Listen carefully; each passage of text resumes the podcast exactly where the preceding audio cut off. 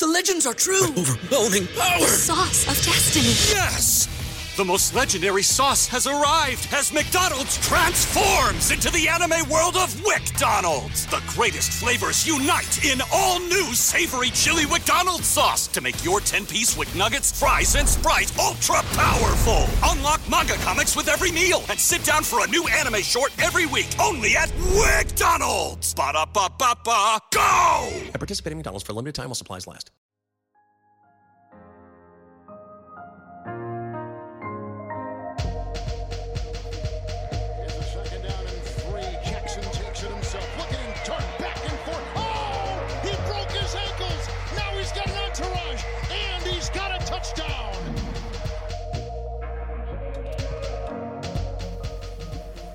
Hello, and thanks very much for tuning into this week's episode of Huddles and Stout. We are on the precipice of week 11 and thoroughly racing through the season. I imagine there's a few fans who've tuned in this weekend, this week, to hit a reaction of two Eagles fans to uh, the first loss of the season, um, which we'll Uh, it's a to. it's a depressing weekend. Yeah, and it, and it kicked off on it Monday. Um, but yeah, obviously didn't introduce him, but you heard him. He's back. Ah, they know me by now. They know me by now. I'm the guy who just homers on about the Eagles. Yeah, on a first name basis. Um, yeah, Eagles man. Um, yeah, I suppose we we get down into the nitty gritty, um, and I suppose I'd kick it off with the little Sasquatch stat just to get us in the mood. do tell. Um, so most interceptions thrown this season, nine Davis Mills, nine Matt Ryan, and ten Josh Allen. Wow, So he's been he's been Yeah. pushing the last two weeks. He's been trying really hard to get to top that leaderboard. Yeah, and uh, yeah, he's done a great job. Um, fair play to him. But I suppose without much further ado, it's time to kick into the Week Ten recap. Week 10 recap. Now, so, Thanks, Michal. Thanks, Michal. So obviously kicked things off on Thursday night with a Panthers victory over the Falcons, twenty five points to fifteen. In Das Munichen, uh, Tampa Tom was victorious against the Seattle Seahawks, twenty one points to sixteen. Arguably the game of the season, if not the game of the decade so far.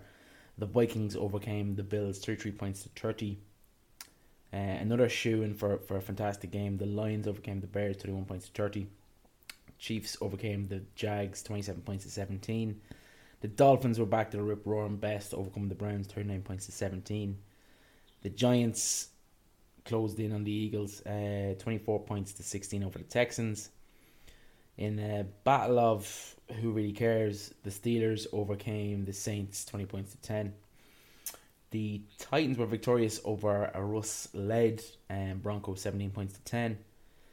Jeff Saturday picked up his maiden uh, victory with a 25 points to 20 victory over the lost at sea Raiders. The Cowboys came on, ultimately unstuck against a Aaron Rodgers and Watson led uh, Green Bay Packers 31 points to 28. The Cardinals were victorious 27 points to 17, 17 points against the Rams. In kind of another California derby. Um, the 49ers were victorious against the Chargers, 22 points to 16. And finally, last night, as I'm sure you're all aware and ready to ram down our throats, the Washington Commanders were victorious, 32 points to 21, hand, handing the Eagles their first um, loss. On Congrats to all Washington fans. Not bitter about it. Yeah, I hope you choke. Uh, but look, on that point, I think let's get down into the main segment. It was abbreviated last week, but it's back to its full complement now. It is fifth and goal. Five in goal. Yeah, so I think it is yourself with the lead this week. Yes, so we saw in uh, the marquee matchup of the season, the Vikings beat the Bills in a statement win.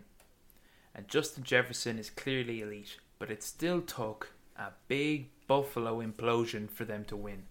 What is the confidence level with Mini? We discussed last week or two weeks ago whether they were or whether they should be treated like a an elite elite team this year. What do you think now? I mean, it I still took that fumble at the goal line from Josh Allen. He's still throwing red zone interceptions. And look, arguably they could have won it on a drive after that touchdown. Um, the Davis call's a bit sus.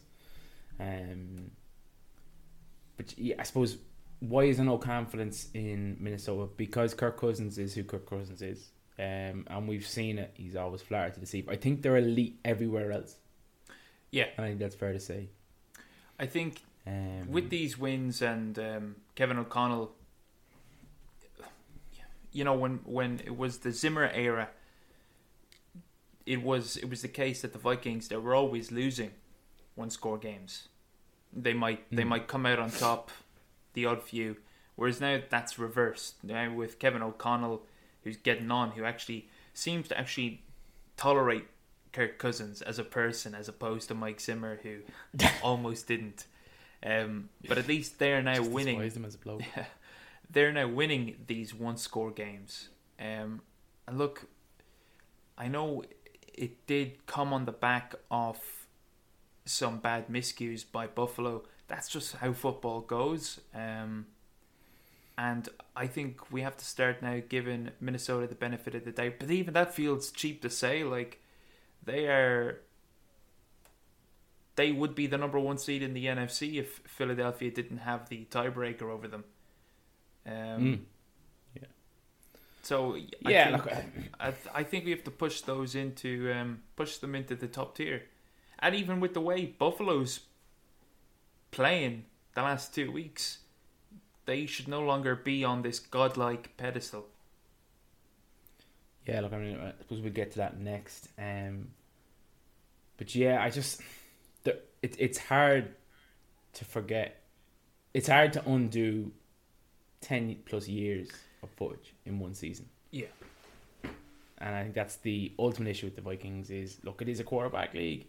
We do overemphasize the position, and I think that is the weak link. It's, it's Kirk Cousins. He's always played well enough to keep a contract but not well enough to push you over the edge. And I suppose that's where it's a strange NFL season. Let's not beat around the bush. And I think that's ultimately where the the suspicion lies with Minnesota. Fair to say. I think it's time to examine the other side of this. Yeah. Um, nice bit of conjecture here, moving back and forth. Um, I'm gonna keep this one short and sweet. Um, I suppose let's not beat around the bush. I don't think it's an overreaction with this comment, but should we be concerned about Buffalo? They're currently third in the AFC East. They were like first in the power rankings. I know they're like a fictitious stat a few a few short weeks ago. Josh Allen is potentially regressing. Yes. I mean, it's that's undeniable. Over the last two weeks, he has regressed. Now, whether you want to chalk that up to some of his, you know, his his reported elbow injury, um, I was reading some speculative ar- uh, articles about even if his shoulder or, or his shoulder or his elbow is, you know, ten percent off, it's all his other mechanics.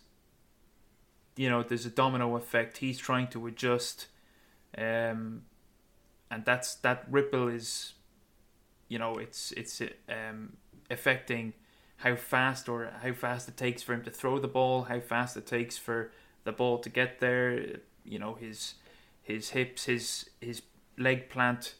Um, so whether you want to say it's due to injury or whether he's sort of like Josh Allen of three years ago before he took his big leap, it's hard to say. But he is certainly not the Josh Allen of the first half of the season. Yeah, despite having a good game. Yeah, look, I, and he did, and look, there was an opportunity for him to, to win it with the final drive, as we touched on, and he still had the composure. with, What was it, fifty-seven seconds maybe left on the clock? To Yeah. drive him down the field and at least get a game tying field goal. So you can't slate him, and, and ultimately he, he is always going to be a guy who's going to have picks in him. Yeah, But- it's his nature. It's it's he's this gunslinger. And look, we, we're saying he's regressing. Bills fans can't be too upset with us or fly off the handle. His regression is, you know, it's it's he's still landing well above the vast majority of, of quarterbacks in the NFL. Um, but a regression nonetheless. it's just maybe the Um, Bills have fallen off this untouchable tier. Mm. And look, they're not overly healthy either. Um, but I just, for me anyway, I think I find it hard to conceive that they'll beat the Chiefs. I know they've already done it, but in the playoffs, if they have to play an Arrowhead, and that's where my concern is. Yeah, I think um, the Chiefs are the team to beat now. To me, and possibly Miami. Miami is closing in on Miami the is next big um, contender. Miami's an intriguing one. Um, time obviously went, but just to cannot not miss this point. Miami have kind of the record hides how good they've been because the record is impeded by Tua's absence. Yeah. So I think they could be potentially the number one se- seed in the AFC had Tua not had the issue with concussions. Very possibly. Very possibly, yeah. Tyreek Hill is. I think we said last week he's like a cheat code. But to have two players, Mm. two receivers in the top five in receiving yards is just. It's, it's very impressive. Tua is absolutely taking that leap.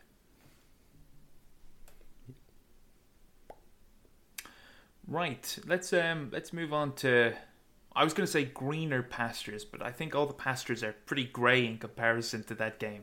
What a fantastic game it was. Yeah. Um, but Dak's inefficiency, throwing on third down, and maybe some penalties in the Cowboys' uh, Green Bay game, drops the Cowboys to third in the division.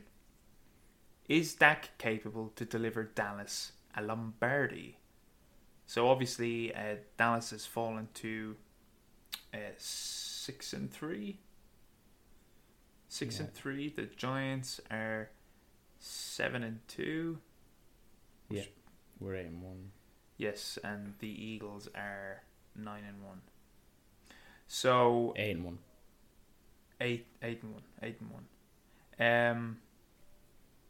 So basically, this question is: We've seen it before. Dak will get the Cowboys so far. He looks good in the regular season. He can put up good numbers. What do you think? Is Dak a championship level quarterback? I think Dak ultimately is talent, and I think ultimately what's led probably the Cowboys down in Dak's tenure has been coaching. Um, if I'm being very pragmatic and, and very fair to the Cowboys, I think it has been coaching. I also think it's just very hard to play for the Cowboys anymore because you're so heavily scrutinized. Um, given like no side other than the Cowboys loses and has a wheel of memes masqueraded at them. Like there was a few now in the this morning, obviously when, Philly lost, but that's because they were unbeaten. Um, if we lose two more games over the course of the season, I don't think there'll be much memes. But every time the Cowboys lose a game, there is a wheel of memes that comes out. Um, I think it's just a it's a very difficult place to, to play. I think potentially they're in cap, cap hell from next season. Um, I just don't know how they do it. I think they've they've potentially missed their window with Zach with with Dak, and I think they missed it owing to poor coaching at the time. And that's kind of Look, I think yeah, poor coaching does come into it. I think um, um, we have seen Mike McCarthy make some professional strides and actually improve his coaching as the years have gone on. But I do think it has held him back. But what I'm referring to is Dak. Dak has the lowest completion percentage uh, throwing of all quarterbacks in the NFL. We know he can be good. We've seen him tear apart many teams, the Eagles included. But I'm not sure he has the clutch gene like your Joseph Burrows or your Patrick Mahomes. maybe maybe maybe he doesn't. maybe he doesn't. But there's there's been co- quarterbacks who've won Super Bowls sans the clutch gene. Like they just need to be around what is a phenomenal defense or phenomenal weapons. Like like if you look at say Tampa's Super Bowl outside of Tom Brady, it's it's Trent Dilfer, and he was like a league average quarterback his whole life. So you, you don't need a superstar quarterback to deliver a Super Bowl. But I just don't think the Cowboys have enough anymore. They have a they've a Super Bowl winning caliber defense, but it's been picked apart in recent weeks. And that's an area Sure. of concern. Yeah. Well, look, I suppose with a nice little tete-a-tete, we're picking both sides from the fixture, um, so we'll Yeah. keep that that going. Um, so on the flip side of the coin, is that victory for Green Bay the type of morale boosting performance that can spark a comeback, especially when you factor in Watson's performance, someone who's kind of struggled um, in the early parts of the season. Um, look, not a phenomenal performance, but three touchdowns nonetheless, and in a decisive game. Yeah, look, I think Green Bay needed to win this game. They needed to win this game to Mm. to keep pace with other teams who are, you know, vying for the wildcard spots. Let's just say Philadelphia locks up the NFC East division winner. You still have um, the Giants and the Cowboys, probably locks to to secure the fifth and sixth wildcard spot. That leaves one more. You know, Washington. We just saw. We just they just moved to five and five. Um, Green Bay. Uh, you know, they have to keep pace. They need to really to win out going forward. It is nice to see the bit of growth from Christian Watson. Uh, I think we did. We both predicted a bit of rust or ill chemistry between himself and Romeo Doubs and Aaron Rodgers. We thought, I thought anyway, it would have been ironed ironed out before now. It would have taken a few weeks, but sorted by now. But maybe it is only take it has taken until now for them to you know to get their timing right. Look, maybe it hasn't. The fact remains that this is a big morale boost, I think, for the Packers. Yeah, absolutely. I think, like, I suppose maybe last week before this game, I probably was confident that the Bears would finish second in the NFC North. I'm, I'm less confident now, obviously.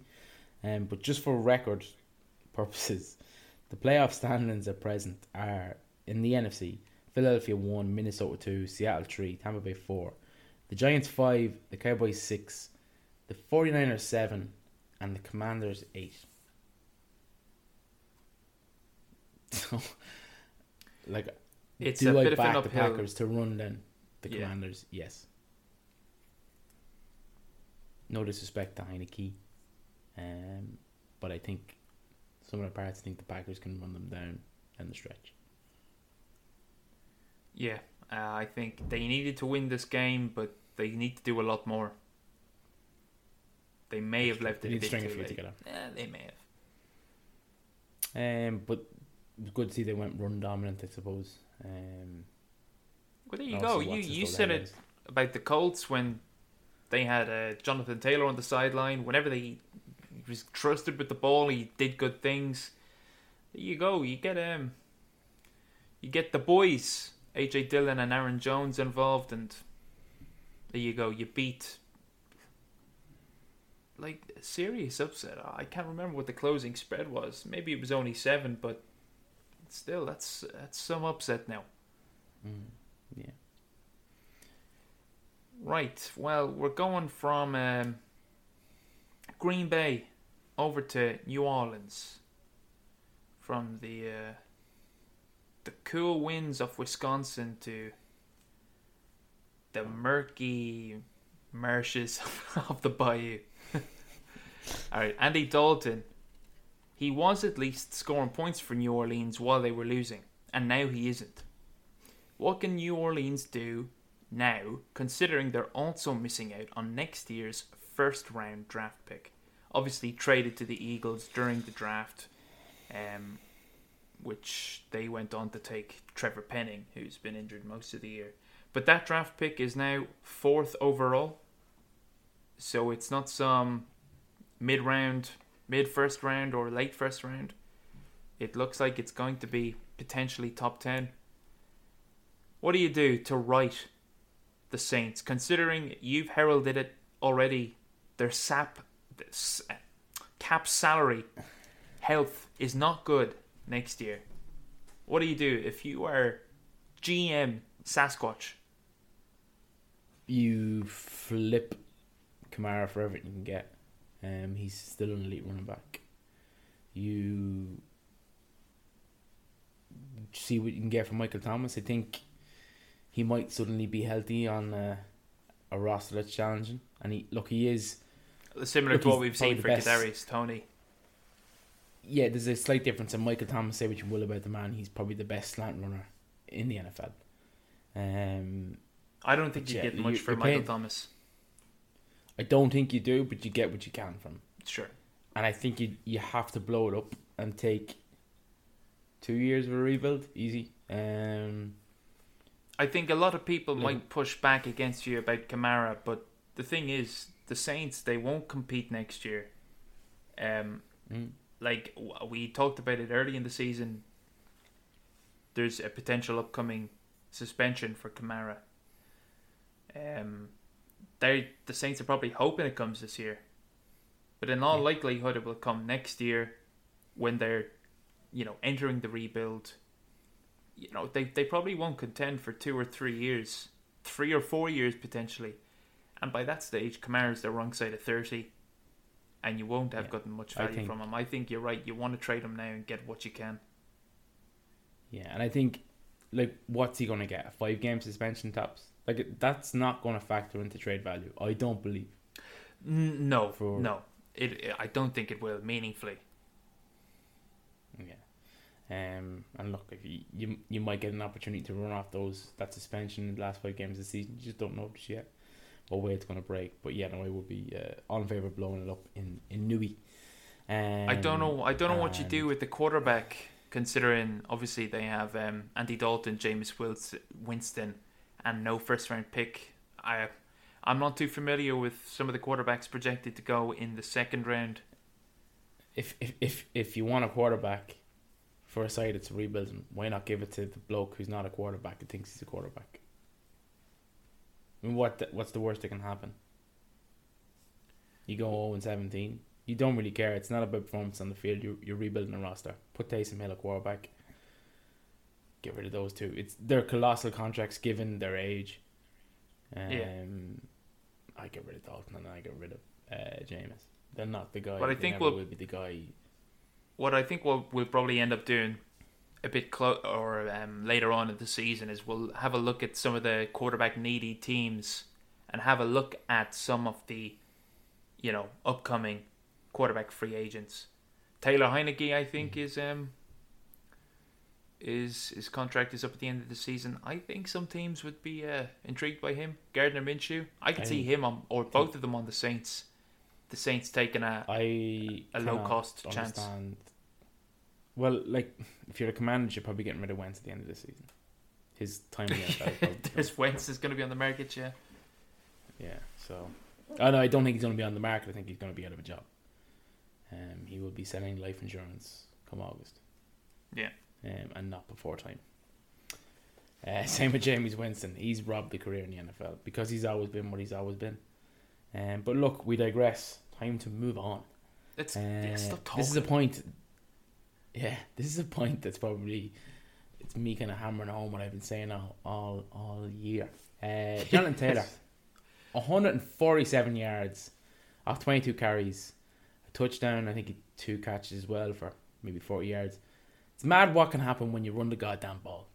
Um, so I suppose was Frank Reich overcomplicating what should have been a fairly simple offense. And the reason I ask is that I personally believe Jonathan Taylor is, is up there. He's he's elite in the, the running back class of the NFL, and I just think there's a there's a bit of a, a th- if you look at sides that are struggling, I'm gonna pull two sides to, to add into say Indianapolis of late. I'm gonna say the Arizona Cardinals, and I'm gonna say the Raiders. And it just seems to me like they're overcomplicating. They're not steering to their strengths. and they is was like will Frank Reich's tenure ultimately be remembered as a bloke who overcomplicated what should be a simple offense. It's run heavy, and that opens up the play action. Yeah, I think I look. I like Frank Reich. I don't think some things rolled his way at the start of the year. I think Matt Ryan was playing poorly. I think the offensive line was that bad that he felt it wasn't viable to to lean on them to open up gaps or holes for Jonathan Taylor. But I mean, like when you've got a an elite level top, like at, by the the close of last season, he was probably regarded as the number one running back. So how how do you phase him into the background of your offense? Uh, it's um, it's it's just a bit nonsensical for from Frank Reich. They really should have leaned on him. Mm. As you say, it's it's easier to open up the passing game on the back of a running game rather than the opposite, vice versa. Yeah, it's like it's just it's it's baffled me all, and it, and it it was an issue last season too as well. Uh, it was less of an issue because they were competitive and it, and it, and he did have some big games, Jonathan Taylor. But there was There were games. there where was he games where he, but there was games where he went off in the fourth quarter, which is kind of like counterintuitive to how you, you you you you run the ball early, you wear the defense, and then you start chipping away, and it just seems like they overcomplicate it. Yeah. So I suppose to to round the point home, listen to the Sasquatch, talk some sense. And this is nothing. You You celebrating it has nothing to do with your fantasy team. Mm, No, no, no have him in two conflict of interest. Yeah. one of which is a keeper, um, and I kept him. Now look. Yeah, but there's there, there's the timer. In previous weeks, I've been a proponent, particularly in the case for um, Josh McDaniels, for giving a coach a year minimum to instill their culture and their game plan.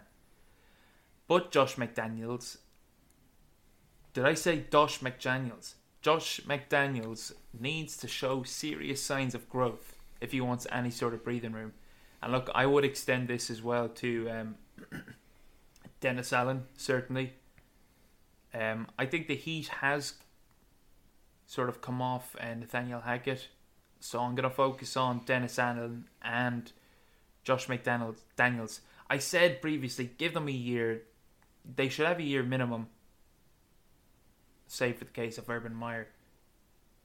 But I disagree, and, I, No, and I'll tell you why. hold on a second. I I'm not even. I'm starting to begin to to change my own opinion on this because it's Yeah. the product they're putting out is just not good. Like you can tell right now that this is not good. There's no there's no spark. Now you tell me why Yeah. My previous held, previously held opinion was wrong.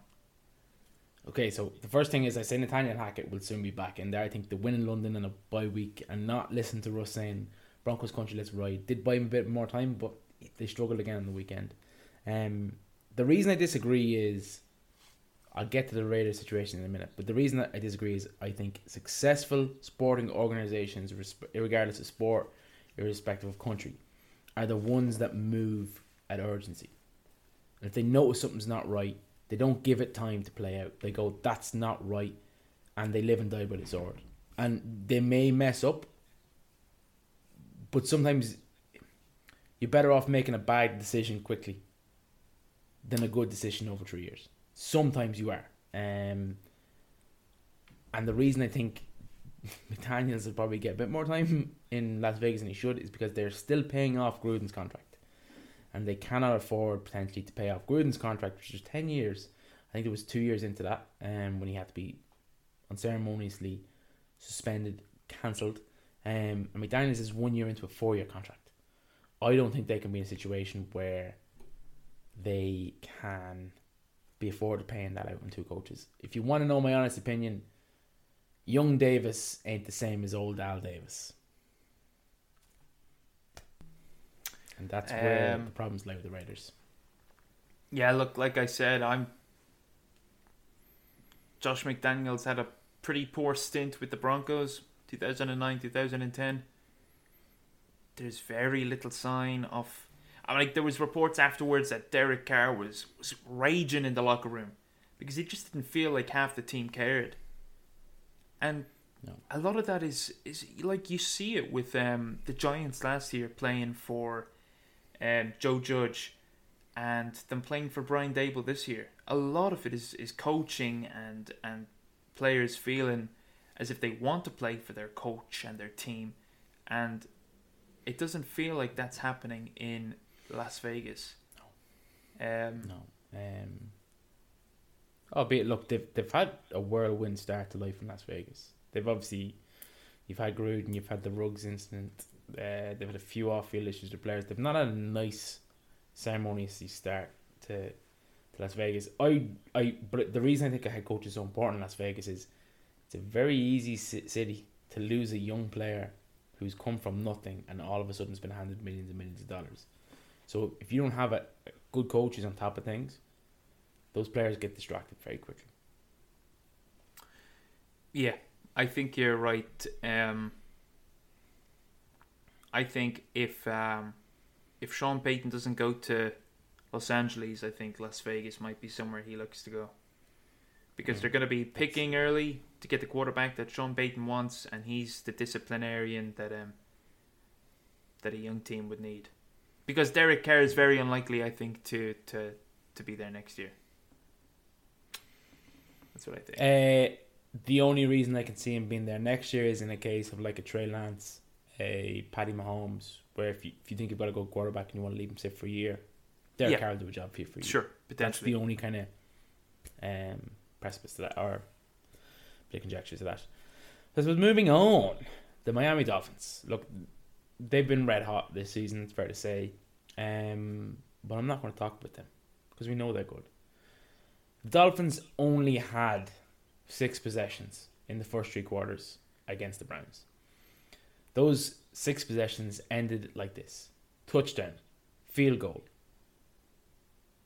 turnover on the 20 yard uh, line of the Browns. Touchdown, touchdown, touchdown. Is so, so suppose I need to add a bit of conjecture to this. We've kind of all kind of maybe been I've been guilty of saying the Browns are what they are until Deshaun comes back, and he's he's free to train this week. He's got another two games to serve. He'll be back against the Texans. But when Deshaun comes back and we probably start paying a bit more attention to the Browns, is it likely to highlight the fact that this porous defense has been an issue all season and he's obviously not going to solve that? And there's more issues in Cleveland than just who's under center. I think that's yeah. I'm like we've seen teams who can be carried by their offense. Um, you know their their their offense is so pungent that they can just outscore their their opponent. Pungent's a stretch. I don't know. Yeah, I think the the defense for the Browns is just no good. Um, Yeah. it's. I think at the start of the year they looked. They looked like a really strong, well-rounded roster. This, their defense just hasn't been it this season, and I think. Look, if if Deshaun Watson comes in and plays and clicks, it it is going to be on the defense. It's going to draw more attention to. This is the underperforming facet of the team. Um. Yeah, I I don't know. I. In a way, I'm looking forward to seeing Deshaun Watson play. Not for personal reasons. I'm not a big fan of the guy at all, but just to see how um. You know what trajectory the Browns take going forward and how it affects perhaps the AFC. Um, I don't think they're any threat to the division, but um, perhaps I need to look at the standings. But they're not mathematically eliminated from a wildcard spot. But even still, I think just with the, the nature of the suspension, this year was a you know, a sunk cost. Bit of a write off. Yeah, I mean, like you see it in the way that uh, Deshaun Watson's contract was structured. This this year is almost like a litmus test. What do we need to address going into next year to have a team built around Deshaun Watson? Maybe that wasn't the original or the the original plan, but look, it can be used like that. Yeah. Yeah, fair. Right, so in the game, the Rams versus the Cardinals, Matthew Stafford out. Cooper Kupp injury may be significant. It is significant. He's just been put on IR. He'll miss at least four games. Should the Rams shut it down to compete next year? And what is their Super Bowl window? Look, Allen Robinson has not been a hit. No. Um, Cooper Kupp is out. You've got um, the likes of Van Jefferson and Skowronek. One of the most fantastic surnames. such disgust. Such disgust. Skowronek. Um, look, it's just not there for the Rams. They still have uh, Darrell Henderson and Cam Akers. Cam Akers, who was almost a dead cert to be traded by the trade deadline, they fell out of love with him. So, like the the offense is running on fumes. The offensive line is not good. Uh, the defense is playing okay. Um, but it feels like the entire team is is you know resting on the shoulders of Jalen Ramsey, Jalen Ramsey and Aaron Donald. Unsustainable. And what are they trying to sustain? Not a winning record. Mediocrity. Um yeah, absolutely. Um like I think the window is, is shut. Um I think they've had a long window because they've they've arguably had the window's arguably been sh- been open until kind of like the prime years of Todd Gurley. Um, sadly, he's obviously retired this season as well. I just could never get healthy again after what was kind of a phenomenal season. In like peaking in the run into the Super Bowl. I know he got injured leading into the Super Bowl, but that actual season was phenomenal. He was unreal. Um, and like Goff was playing at a level that got him to Super Bowl. Obviously, look, he was he was um subpar in the, in the Super Bowl, but uh, I think the window has been pretty much open since then. Um, it took Matt Stafford to get them over the line, but I just think I think Aaron Donald like he was going to retire last year. They managed to keep him on for another year. I think after this season, it's it's, it's very easy to persuade a guy to stay on for one more year after winning a Super Bowl. It's not so easy if you if you get bounced and don't make the playoffs. Um, if that's in his mind, like I think once you're ready to retire, you're retired. Do you know what I mean? Like once you that's Yeah, one of once you've I've seriously considered, this yeah.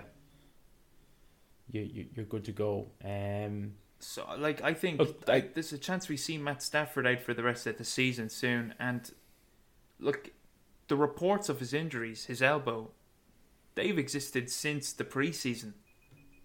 I think if you're Yeah. smart and you're trying to, well, I don't know what the, the Rams' long term strategy is. It must include Matt Stafford because they've hemorrhaged themselves of draft picks. Um, and I just think as a as a model, they don't care about draft picks. They back themselves to get good business done. I think that's Uh, that's think that's like all well and good. That is obviously it worked for them, but I mean like I would have more confidence in the Seattle Seahawks right now than the Rams, and that's because the Ram or the the Seahawks had a really good draft this year, and like their first five selections are playing as you know really capable starters. Now, Yeah. very few teams will hit on five starters their first five picks and the Rams have shown, you know, the trade in those picks. Uh, yeah, look, it's a balancing act. Um, Yeah, but I think here all night debating the pros and cons of that. Um, no, I think the I think Rams, in- the Rams short- traded their picks, knowing that they needed to win a Super Bowl like this year or last year, and they got it last year. They they're happy. Yeah. I th- look, they're cognizant they're in a competitive sports market in LA. Like Mm. you've the the Rams, the Chargers, the Lakers, the Clippers. Um, USC is now popular again. You've UCLA basketball. there's so much on in LA that they have to be competitive. So they don't they actually don't mind sucking for a few seasons because there's so much else for people to do in LA. But when they get it right, they'll be the number one show in LA, if even for only for a season. And I think that they're happy with that. Um, so I suppose to round us out, um, we're talking about a side there that's kind of maybe underachieved. Um, bit of a stretch, but let's just say they've maybe underachieved. To a side that's definitely overachieving. But Saquon rushed not of a ton on Sunday for the fourth time this season. Um, I think he had one hundred yard plus game last season. Is this the best reiteration of Saquon we have seen? Is this on like to be, could this be the best year we'll ever see? Well, we have seen of Saquon, which is some statement. Um, I think quite possibly, and I think a lot of that is, well, I was gonna start praising Brian Daboll again. I think a lot of it obviously was injury. I think, and his he had a sensational rookie season. He tore his ACL, I think, very early in the following season. year. Um, and I think he had one of these miraculously quick recoveries from an ACL, but he still he wasn't right. The next year he was hounded by injury. He's back. He's in a, a system that it seems to, to really you know, just to to flow around him. You know, he's the center point. He takes a lot of pressure off Danny Dimes. If not purely based on on one man's skill, because I think his rookie season he was he was his fa- my he had a nine yard run against the Eagles, and I he must have made um I don't know six to eight broken tackles in in the space of nine yards. It was the most phenomenal nine yard run I'd ever seen. But forgetting that, the importance he has to this team, I think it might be the best iteration of, of Saquon we've seen. Yeah, absolutely. Like, um, yeah, like, uh, well, like as a rookie, he was he came in with a heavy reputation, um, from the college game, if you remember, um, and he and he lived up to his billing. So, yeah, like it was a sensation. When you look back, it was a sensation rookie year. I suppose just one to throw out there and touch wood, it doesn't happen. Not that we're wishing any ill will on our, our Giants brethren, but he ran for he had thirty carries last weekend, and I don't know if you're you're aware, but there's a there's a bit of a dubious stat there about running backs not named Derrick Henry, uh, and what happens to them in the in one to two games post a thirty carry game, and it's it's an injury obviously, but um, if he can keep it up over the entire course of the regular season, probably is one of the best running back performances over the course of regular season of anyone. Yeah, I think so. Um, You're speechless. speechless. The man can catch. The man can run. The man can throw. He's good. Yeah, no, he's um. I think is he on his his um fifth year option? think so. Big decision now for the Giants. What to do with him next He's year? He's quite been quite vocal that he wants to be a giant for life. Yeah, well, his attitude might change if Joe Schoen doesn't want to pay him, because Joe Schoen has this off season. He's been the frugal type. Look, I don't want the Giants to to re-sign him, so that's just a testament to how good I think he is. I'd rather see him on another team in the AFC another division. If possible. So look, if he does get signed, good for the Giants. If not, we'll see. Yeah. Um. But yes, was that that that rounds out if and goal. Um. So the to move us on, it's time for the week eleven previews. Week 11 preview. Now, so I think it is yourself to. I'm going to kick the us off on Thursday night football. Tennessee Titans go to Lambeau Field and play the Packers. The Packers are three point favorites. I uh, I think maybe that's possibly they're a bit inflated uh, because of their win over Dallas. I would take I I would take the Titans here.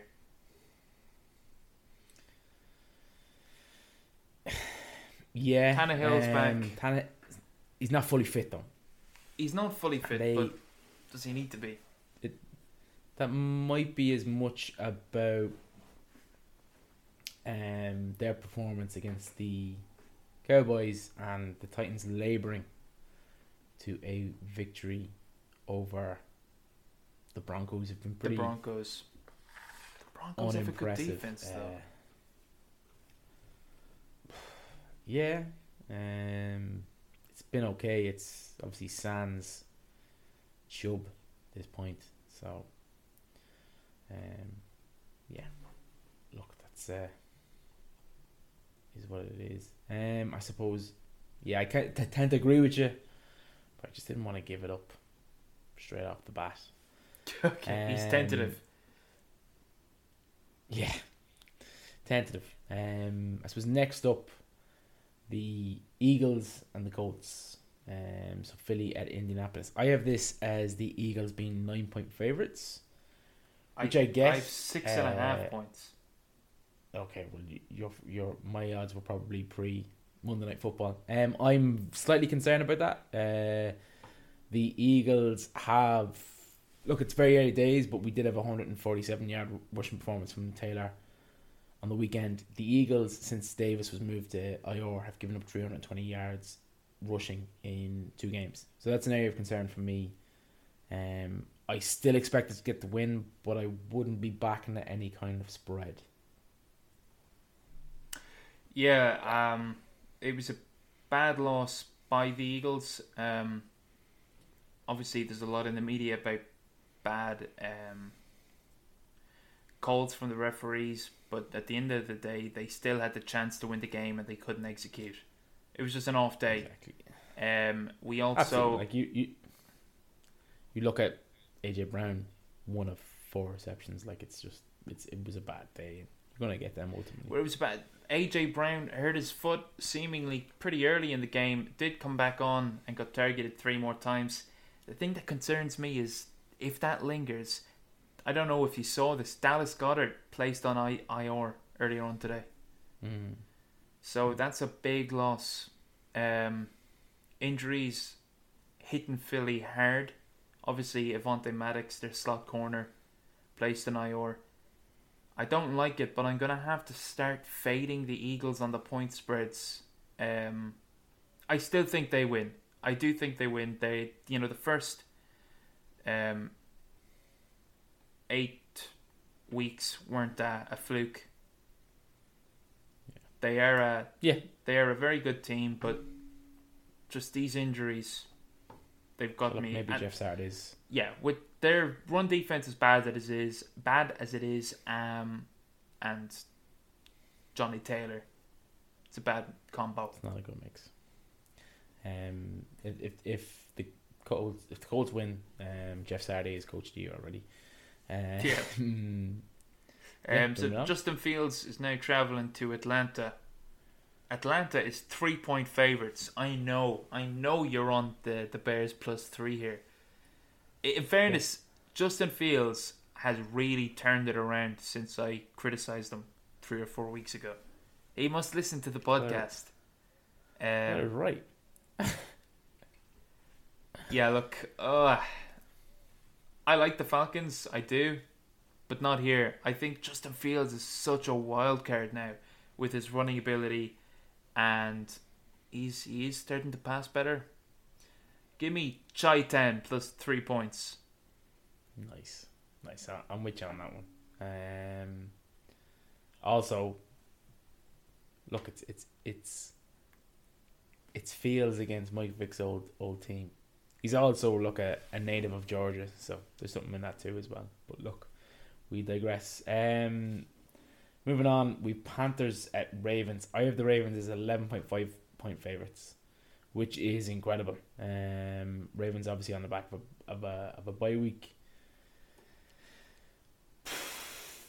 Baltimore's only two and two at home, so I'm not sure how I feel about the eleven point five point uh, favorites. I'll probably skip that. Uh, Lamar Jackson or PJ Walker. I'm I'm going Lamar Jackson. Um, backing the Ravens for the win. Probably not backing them against the spread. Yeah, it's fair enough. The Ravens have sort of been a funny team. We saw them losing to the Giants earlier on in the year. Um, I again, I agree with you. I think the Ravens will should surely win. Twelve is a lot of points. I haven't actually done up a punter on the field yet, but I know the under, the total points under will feature. Um, if I had to lean, uh, I think I'd probably go with the Ravens and and the minus twelve. I think Baker Mayfield is starting. Um, Okay. and he hasn't looked good, obviously, at the start of the year. I'm just going to assume that's going to continue. So, Ravens minus twelve. F- And look, the Ravens know how to play against Baker Mayfield. Um, Yeah. Yep. They they know. Familiar foe. Okay. Yeah. So moving Um, up. Moving on, Jacoby Brissett, Jacoby Brissett uh, travels to Buffalo to play Josh Allen. The Bills are eight and a half point favorites. I think this is a game where, you know, Buffalo rolls and people think, ah, the Bills are back. The Bills are back. Um, like we talked about Brown, the Browns' uh, defense earlier on it shouldn't pose too many issues like Minnesota's secondary did. So I'm eight and a half points is a lot, but I'm I'm taking the Bills here. Eight and a half. Yeah, I I I'll roll in with you on that one. Um, I just think it's they're gonna be. I thought we get a bounce back against Minnesota. We didn't. I think we'll definitely get a bounce back in this one. Um, moving on. Obviously, the defeaters of the previously undefeated Eagles, the Commanders face off against the Houston Texans. Commanders are only, by my records, two point five point favorites in this one. Um, look, Commanders are on the fringe of the playoff picture. They've won two road games already this season. The Houston Texans are they're, they're solid. They'll give you a game, but they are one seven and one. So I'm backing the Commanders and to beat that two point five point spread if that's what you got. I've got um three points. Yeah, I've got them with the spread. I think, like their defense. Like I, I gave out about um some of the ref calls and penalties in that game. The defense is playing well. Benjamin St-Juste Mm. is a dude. He's a dude. And then obviously their D line is is coming alive. Give me those three points all day. Perfect. Yes, Um. So now second place in the AFC East. Jets are now playing the fourth in the division, Pats. Um, the What Jets are traveling to to be the alive. Pats. Say that again. what a time to be alive, Jets fans. I know. Favorites Um, against the Pats. Well, I actually have the Pats as three point favorites. Ooh. Which is odd considering the records. I would have the, the Jets as the superior team, but I think it's Belichick versus the Jets. And even that gives me pause. Um, it's a weird one. The, the total points as well is 38 and a half, so it's going to be a low scoring game. It is predicted. I'm going to take the Jets plus three. Why the fuck not? Why not? Yeah, I, I back you. I back you. Ah, back thanks. Vote of confidence. Thanks. Come on. I mean, like, if you have to be a gardener, or you could be a Sauce Gardner. what would you be? Let's, see what that shit.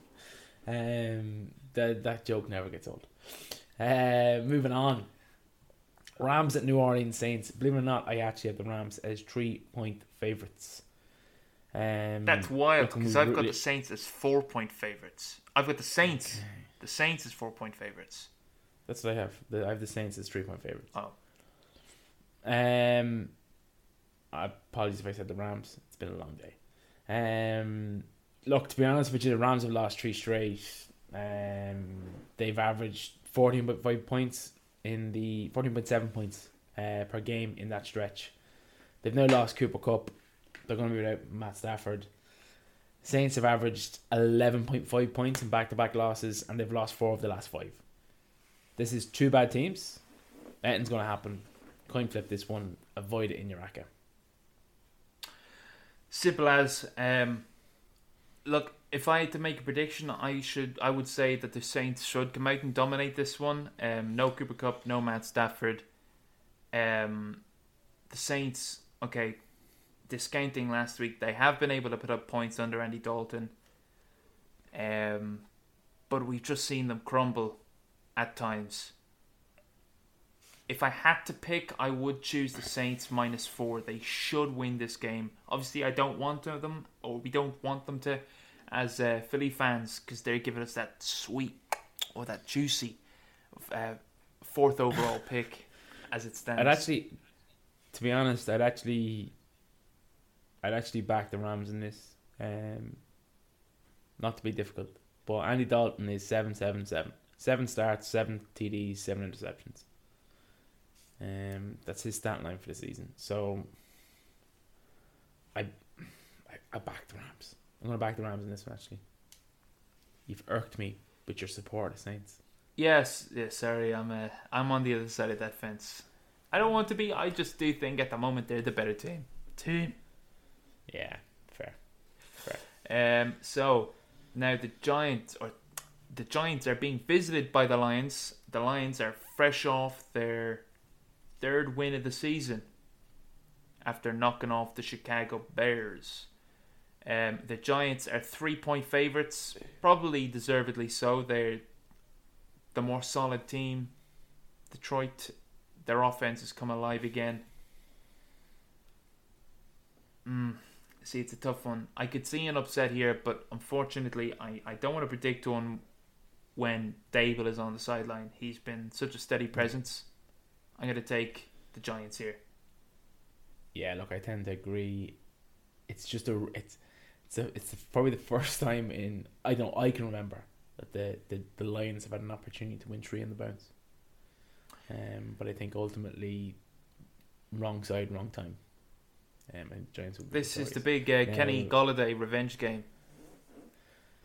No. Uh, what was the, the headline from the weekend? It was like uh, there was someone I had shared it as a headline from New York media, and it was like uh, Golladay inspired Giants uh, to victory with uh, glorious drop. That's all he did in the game.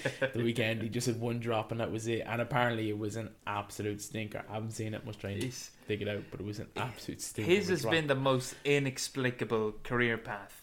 He was so he was filthy, dangerous in, in Detroit with Matt Stafford. And look, you you might ex- have expected some drop off, but he's been invisible. He's been terrible. He's been terrible. Um, but look, the less said about Kenny Golladay, the better. Um, Yeah. I think I drafted him last year in fantasy as well. Poof, yikes.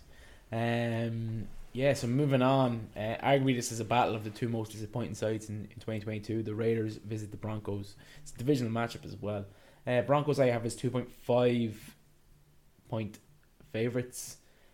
It's been miserable for both. Let's not beat around the bush. I would like to back the Raiders basically on just despite how bad it's it's been, Davante Adams has been just playing some exceptional stuff. Um, he really is busting his derriere. Uh, but I think I'm going to back the Broncos in this at home at Mile High in a divisional matchups. Um, because I just don't trust Josh McDaniels to get the job done. That's what ultimately boils down to. I think the Broncos victorious, but not to cover that two point five spread. I think a one or two point victory. Um, I agree with you. I'm actually going to pick the Broncos minus that point spread. Um, I think the defense is that good. I think their offense not might get going, but I think there has been improvements in the Broncos just over the last three weeks, including the bye. It's been slow, but I think it's been there. I think the Broncos, as you say, at home, I think they should walk away with a victory here with a three point margin. Fair. Um, the Dallas Cowboys then travel to Minneapolis. Minneapolis. Um, the Vikings are one point underdogs. Dogs at home. They just beat the Bills and they're one point underdogs. That's a weird line. That's really weird considering Dallas lost to the Green Bay Packers, uh, you know, universally recognized underperforming team. The Minnesota Vikings beat the Bills, and yet they're still underdogs. What are we missing here? Time. Um, it's not. No, I thought, I thought that was a prime game. It's not even. Look, I don't know. maybe I'm missing something very obvious. Maybe Dalvin Cook is um, gone to space, or I don't know. The refs are are juicing Zeke. Oh, it's the return of Zeke. That's that's what it is. Look, I'm gonna take the Vikings plus one here. I don't know Same. why they're underdogs at home. I think it's a bit bizarre. Yeah, yeah, no, I, I, I agree. Uh, I think we need to stop the Viking slander until such point as they prove us wrong. Yeah, yeah. Um, yes, but moving up, uh, AFC North matchup in the late slate on Sunday. So the Bengals welcome the Pittsburgh. I'm sorry, the Bel- Bengals travel to the Pittsburgh Steelers. Uh, Bengals I have as five point favorites. Yeah. Um, Steelers beat the Bengals 23-20 already this season, but the Steelers are uh, a different team with TJ Watt on the field. Um, Bengals are coming off a bye week. They looked red hot um, leading into the bye week. I don't think Joe Burrow was going to throw another four interceptions. Um, and obviously Joe Mixon looks back to his incredible best with five touchdowns the game before the bye. So I think Cincy is going to pick up their first AFC North victory this season. I think they'll cover Yeah. that spread 27-21. Yeah, I think so too. Um, I think Pickett has also improved as he started more and more Mhm. games. TJ Watt is a force. But I do think Cincy is supercharged enough to to just outmuscle them. Um, I think they're coming off the bye. They're pumped to obviously not be swept by the Steelers, so I think I think we see that in this game. Yeah. Yeah. I think I've I've actually assigned the last two fixtures incorrectly. So I don't know if you want to take Whatever you wanna do. one, All right.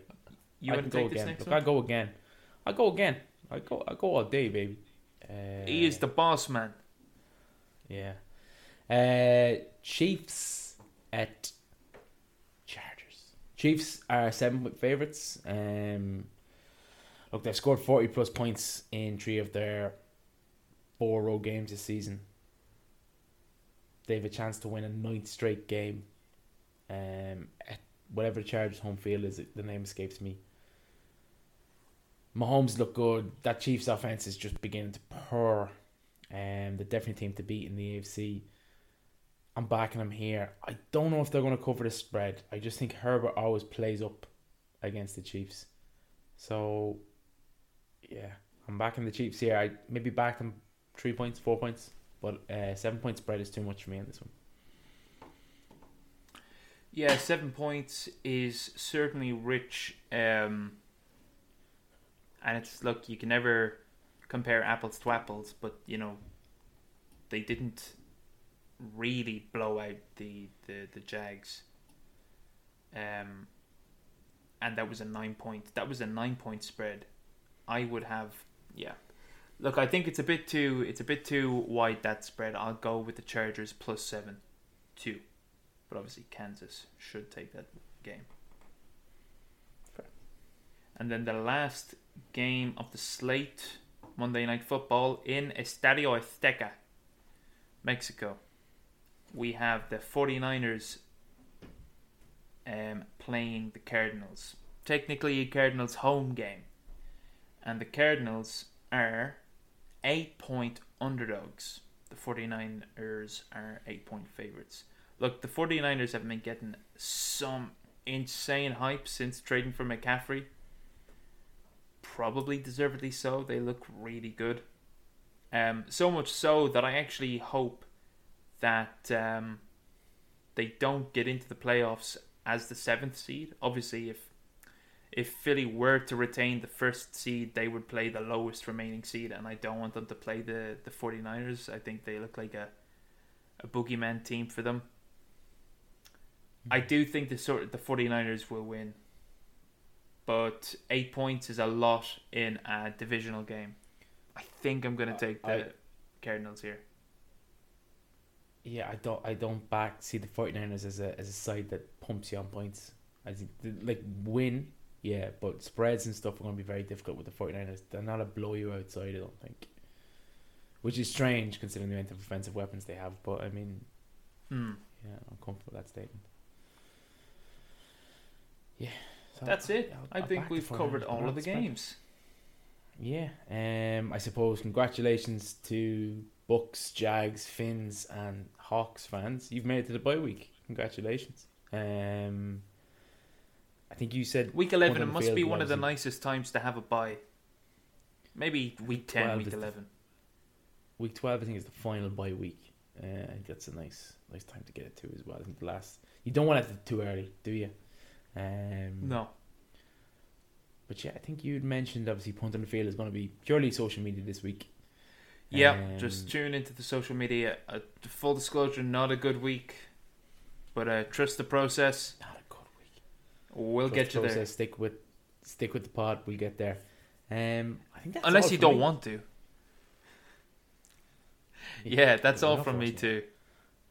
Thank you and good night.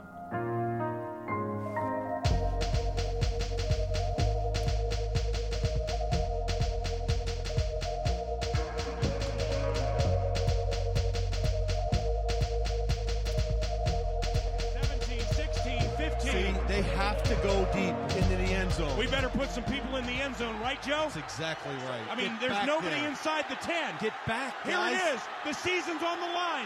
Two receivers left and right. McCown takes the snap. He steps up. He's all by himself. Fires into the end zone. Caught!